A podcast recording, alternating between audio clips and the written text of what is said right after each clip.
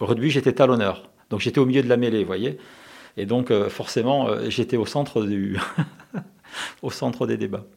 Et ça, c'est pareil. Hein. Donc, c'est quand vous êtes en avant, alors quand vous êtes au, milieu de la mêlée, forcément, hein, vous, vous, êtes obligé de, de, travailler collectivement. Et c'est une place dite pivot hein, dans, dans, dans ce jeu. Bienvenue dans Haute Fréquence, le podcast hebdomadaire de l'AGFI. Dans ce numéro, j'ai discuté avec Eric Lassus, le patron de la fintech française Trisor. Après avoir travaillé 10 ans chez IBM, Eric a fait un pas dans l'univers des fintech.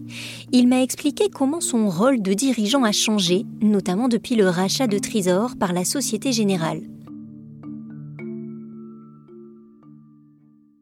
Bonjour Eric Lassus. Bonjour Pauline. Est-ce que travailler dans la finance, c'était un rêve de gosse?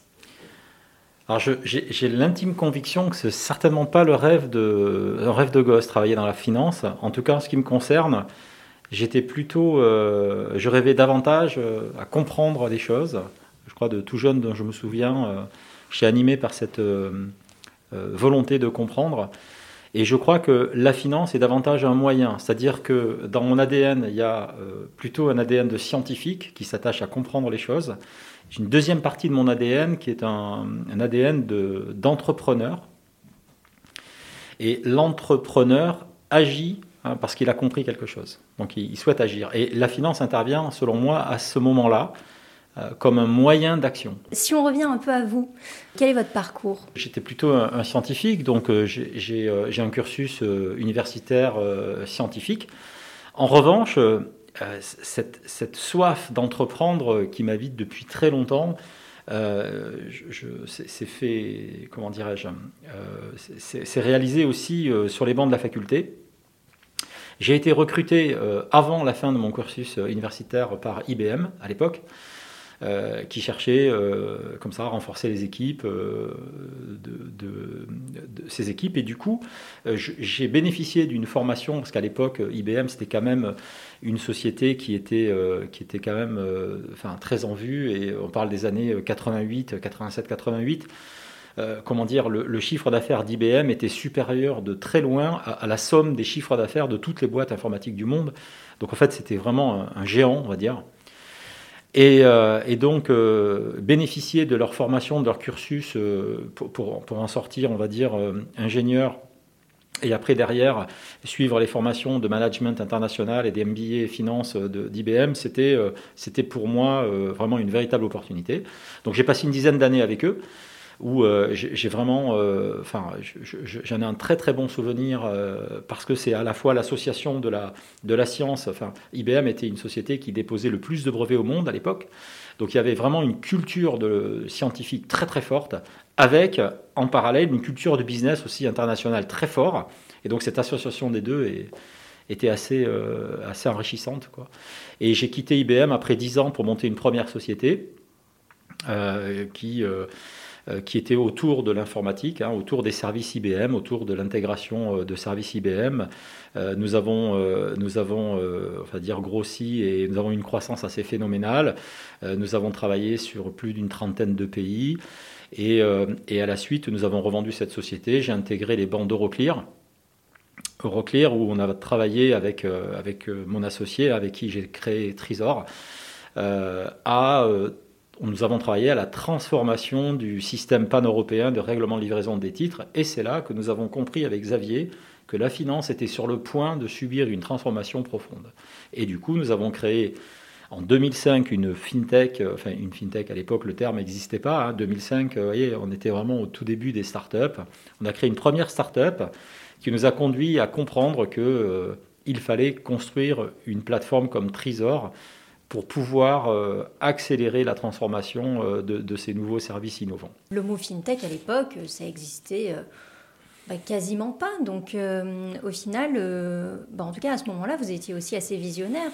Ah, c'est clair. Je, pense qu'avec Xavier, on a, on a, nous avons quitté les bandes d'Euroclear, donc des, des, métiers bien, bien rémunérés. Hein. Je laisse imaginer les moyens, pour le coup, financiers euh, accordé à ces sociétés qui, gèrent la finance au niveau de l'Europe, hein, d'Euronext notamment. Effectivement, quitter un cursus professionnel avec une équipe à Londres, à Bruxelles et à Paris, euh, pour rentrer dans un monde qui n'existait pas, où on ne se salarie pas, hein, on prend des gros paris professionnels, effectivement, ça demande un certain courage. Et c'est vrai qu'en 2005, parce que pour moi, les, premières histoires de ce, qui sont, de ce qui est devenu des fintechs, c'est plutôt les années 2010-2011, euh, où les, premiers acteurs que l'on connaît aujourd'hui assez bien euh, sont, nés à cette époque-là. Nous, nous sommes nés bien avant, à 5 ans avant. Et c'est vrai qu'expliquer à l'époque euh, que la finance allait être transformée, qu'on allait ouvrir les systèmes que nous allions euh, euh, revisiter un petit peu les, ce qu'on appelle les, euh, certains services ou use cases, redéfinir certains services, c'était, c'était très très précurseur. Au point où, où finalement, je me souviens sortir de discussions avec les banques ou, des schemes comme Mastercard et Visa. 2005, bon, ils nous considéraient un petit peu comme, comme un peu fous. En 2006, ils avaient la conviction que nous, nous, l'étions, hein, finalement. Pour 2008, 2007-2008, comprendre que finalement, les idées que nous avions étaient en train d'être implémentées euh, en Angleterre, qui, est quand même un pays un peu plus dynamique que nous et un peu plus courageux sur certains domaines.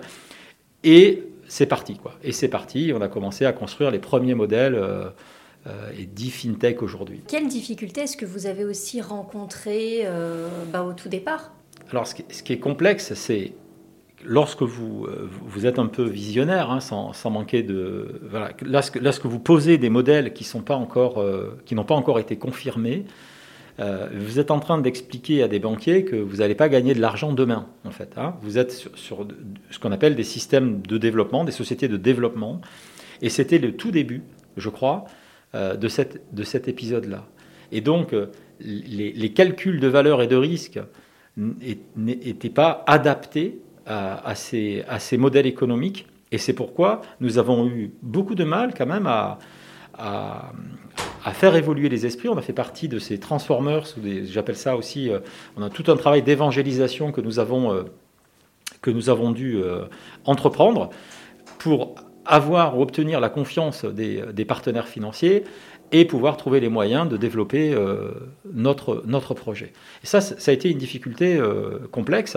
Après, encore une fois, le monde financier tel que nous le connaissions en 2006-2007 était très réfractaire au changement. Donc c'est très important de, de, l'avoir en tête.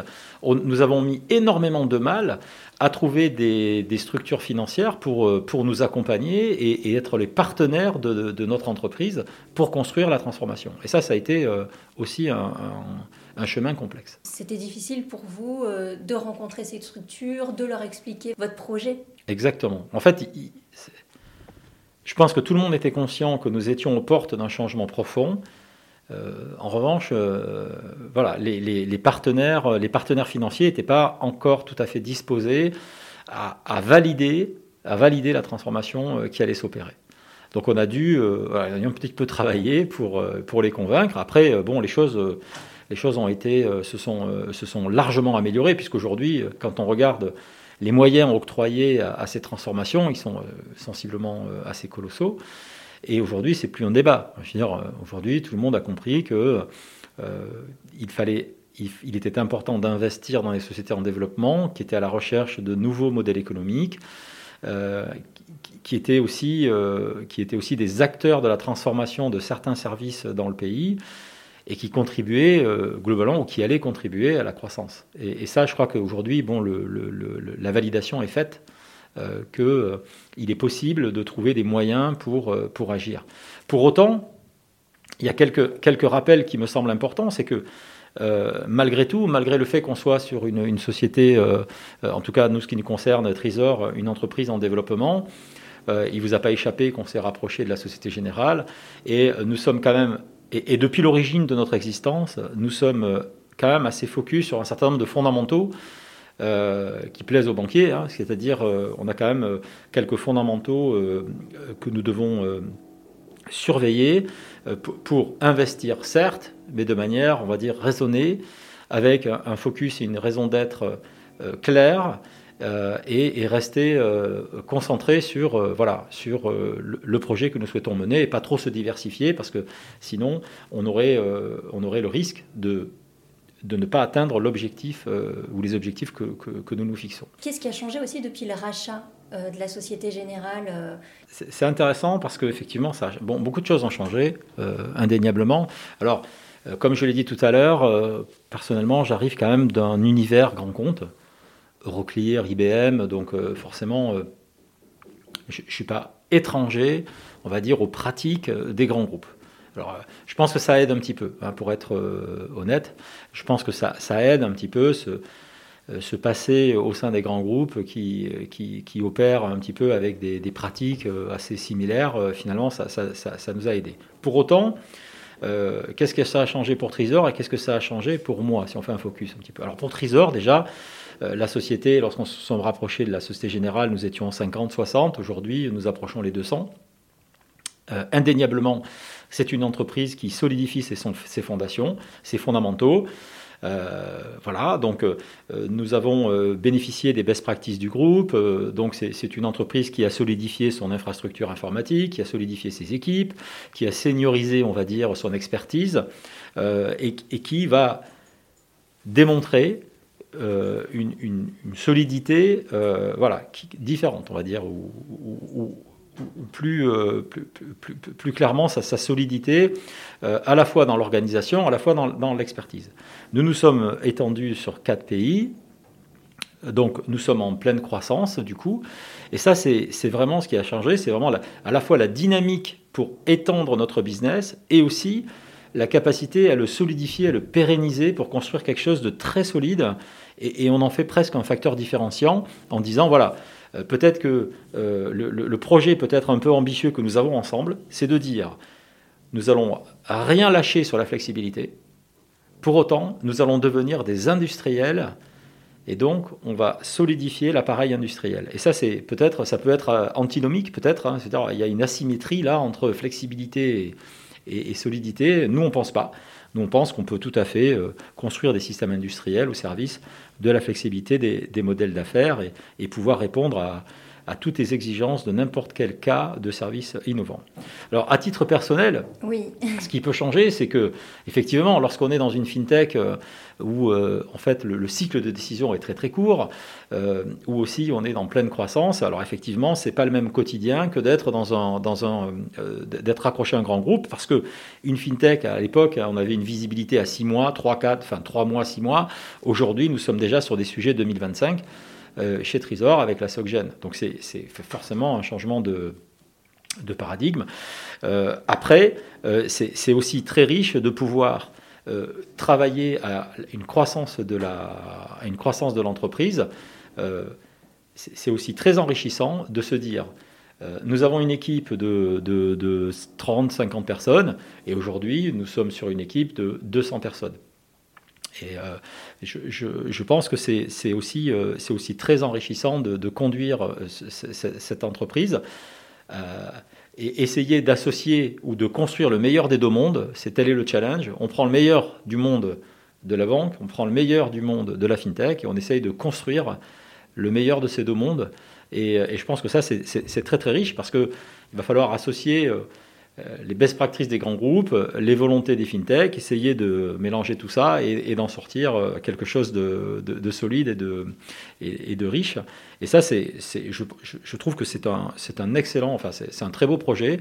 Après, euh, c'est vrai que quand on vous discuter avec un grand groupe, il y a des sujets de fond, il y a des sujets de forme, euh, il y a des faux combats, il y a des vrais combats. Donc il faut faire tout ça, il faut faire la part des choses et essayer de récupérer le meilleur au service de la fintech et, proposer la meilleure optimisation des, euh, comment dire, de, euh, du produit que l'on peut, que peut construire. Qu'est-ce qui est beaucoup plus challengeant pour vous à l'heure actuelle? Ce qui est difficile, c'est, c'est justement c'est faire le lien entre les deux mondes. Parce que c'est souvent comme ça on s'adresse euh, Soggen, euh, certes, c'est une, banque qui se transforme, qui a fait énormément de choses, qui a beaucoup innové. Donc, il n'y a, pas de sujet sur l'état d'esprit. Euh, on, se comprend. Je veux dire, globalement, on a, on s'est, d'ailleurs retrouvé sur ce, ce bilan que il faut travailler beaucoup, sur la, transformation et travailler sur la construction de nouveaux modèles. Euh, digitaux, plus digitaux, etc. Là-dessus, il n'y a pas de sujet, on se comprend bien. Après, c'est comment? Et c'est vrai que quand on s'adresse à un banquier, un banquier, il regarde assez rapidement la rentabilité d'une entreprise. Et c'est normal, c'est son rôle. Il est là pour ça, pour poser des fondamentaux et, structurer un petit peu le, les débats. La fintech, elle, qui est en, cycle de développement, elle regarde pas trop sa rentabilité, elle regarde davantage ses investissements et euh, son, euh, sa stickiness avec les marchés. Elle regarde comment elle, elle grandit et elle croît et elle regarde pas trop euh, ses KPI de rentabilité. Donc là, il y a, entre les deux mondes, il y a, une petite discussion qui s'opère et qui est euh, plutôt, euh, je trouve, positive et raisonnable. Donc ça, c'est un changement, en fait, dans, dans, le, dans les... c'est un changement assez, assez important dans la manière de, travailler. Et encore une fois, ça, change quand même, ça change quand même notre périmètre, je dirais, de notre stratégie. Euh, mais, et ça nous aide surtout, alors ça, le change de manière positive parce que ça, ça, nous aide à être focus sur une raison d'être de l'entreprise. Et ça, c'est très intéressant. C'est-à-dire que le, la, vertu de, ces réflexions, c'est que ça, permet, ça nous permet d'être focus sur notre raison d'être et du coup d'aller euh, à un objectif très très clair. Vous êtes quel type de patron, de dirigeant? Le, le C'est une question vaste. Hein. Euh, alors moi je suis, je, me, je vais dire, je, vais, vous donner deux, axes de deux axes, deux axes. Allez, j'ai un passé, euh, j'ai un passé euh, dans, dans, le monde du rugby où j'ai pu jouer, euh, j'ai pu jouer à Toulouse, à Air-sur-Adour, à, Dax, etc. Donc j'ai quelques copains qui ont qui ont aussi joué en équipe de France. Et, j'ai beaucoup aimé cette école-là, cette école du collectif, où il y a un, où on construit un esprit d'équipe très fort et où tout le monde devient ou, doit être irréprochable au service du collectif. J'ai cette école dans mon ADN et, j'aime bien euh, et, je, suis, euh, enfin, je partage cette idée que euh, en tant que chef d'entreprise, si on arrive à insuffler l'intérêt du collectif, l'importance du collectif, et, euh, sans, euh, finalement euh, venir neutraliser l'importance aussi du talent individuel. Mais pour moi, le talent, c'est, ou, je dirais, pour reprendre une formule qui est assez, assez connue, hein, le génie, c'est 99,5% de travail et 0,5% de talent. Et, je crois que euh, on a du talent lorsque on a un bel esprit collectif et où justement les aptitudes individuelles peuvent s'exprimer, mais dans un cadre. Et donc, je, trouve que en tant que chef d'entreprise, ce qui va me définir, c'est justement ça, c'est essayer toujours, toujours, toujours et encore de capitaliser sur les valeurs du collectif et de pousser tout le monde à travailler sur la base de ces valeurs, parce que pour moi, c'est vraiment très important. Ça permet, quand on a un bon collectif, ça permet à quelqu'un qui est un petit peu en faiblesse à un moment donné, de venir euh, l'aider et le, et, le, et le, soutenir. Et, et, ça permet comme ça d'avancer et de faire corps et, d'être beaucoup plus puissant euh, lorsqu'on souhaite accélérer. Et, voilà. Et, c'est pour moi ça qui est, qui, est, euh, qui est très important. Euh, et, l'autre axe que, que, je pouvais développer, c'est que euh, justement, ce qui, ce qui, est important dans, cette, dans cet esprit-là et dans ces équipes-là, et les équipes qui gagnent, c'est des équipes qui se comprennent. Et souvent, je me définis un peu comme l'ONU chez Trisor, le faiseur de paix, c'est-à-dire que lorsqu'on a un collectif qui est aligné sur un, une raison d'être et qui, qui, qui, est animé par des valeurs partagées, et qui travaillent en bonne sérénité et avec, euh, avec un bel état d'esprit, eh bien, nous construisons quelque chose de très très fort. Et, euh, c'est là où, euh, je pense que chez Trisor, il fait, il fait bon y vivre. Et, les collaborateurs, je pense, hein, se sentent complètement entendus et, travailler dans ce collectif. Alors, on peut toujours s'améliorer. Hein, je veux dire, les choses ne sont pas parfaites, mais d'où l'importance. en tout cas, moi, à, titre personnel, j'aime travailler dans, ce, dans cette ambiance-là. Et, je, pense que j'ai puisé cette inspiration euh, euh, sur les terrains de rugby. Et quelles sont les valeurs qui sont importantes aussi pour vous, y compris les valeurs à transmettre à vos collaborateurs? Une des valeurs qui me, qui, me, qui me tient à cœur, hein, vraiment, c'est euh, alors c'est quelque chose dont on parle beaucoup peut-être, mais je, je m'attache à être toujours très bienveillant, encore une fois, au service du collectif. Euh, vraiment, s'il y a, quelque chose qui pour moi est primordial, c'est que on, ne travaille pas pour soi en fait. Euh, la, difficulté de quelqu'un qui pourrait avoir du talent, et le risque, c'est qu'ils s'isolent, en fait. Euh, et quand on est isolé, on est toujours moins fort que quand on est bien entouré. Et encore une fois, au rugby, vous le verrez sur les terrains de rugby, si quelqu'un va trop vite, il se retrouve isolé et il se fait attraper et il perd la balle. Et en fait, c'est l'équipe qui perd. Donc l'idée, c'est de toujours arriver à tirer le meilleur parti euh, des, talents, mais tout ça dans, une stratégie euh, collective. Et donc c'est cet esprit-là que j'essaye de, transmettre au maximum, c'est qu'il est de notre intérêt de la jouer euh, collectif. Toujours, toujours, toujours. Et c'est pour ça que, par exemple, je, n'apprécie pas trop quand quelqu'un me parle en mal de quelqu'un d'autre. C'est quelque chose que je n'apprécie pas trop parce que je trouve que ça me déçoit. En fait, on devrait trouver chez les autres euh, autre chose à dire que des choses négatives. Et ça me déçoit souvent. Voilà. Et donc, je, passe beaucoup de temps à, travailler, sur, à, dire, à transmettre cet état d'esprit euh, plutôt positif. Euh, plutôt à travailler sur les convictions plutôt que sur les frustrations, et, voilà, et, transmettre un peu voilà, ce, sens du collectif et du positif. Vous aviez quel poste au rugby? Au rugby, j'étais talonneur. Donc j'étais au milieu de la mêlée, vous voyez. Et donc euh, forcément, euh, j'étais au centre du, au centre des débats. Et ça, c'est pareil. Hein. Donc c'est euh, quand vous êtes en avant, alors quand vous êtes au, milieu de la mêlée, forcément, hein, vous, vous, êtes obligé de, de, travailler collectivement. Et c'est une place dite pivot hein, dans, dans, dans, ce jeu.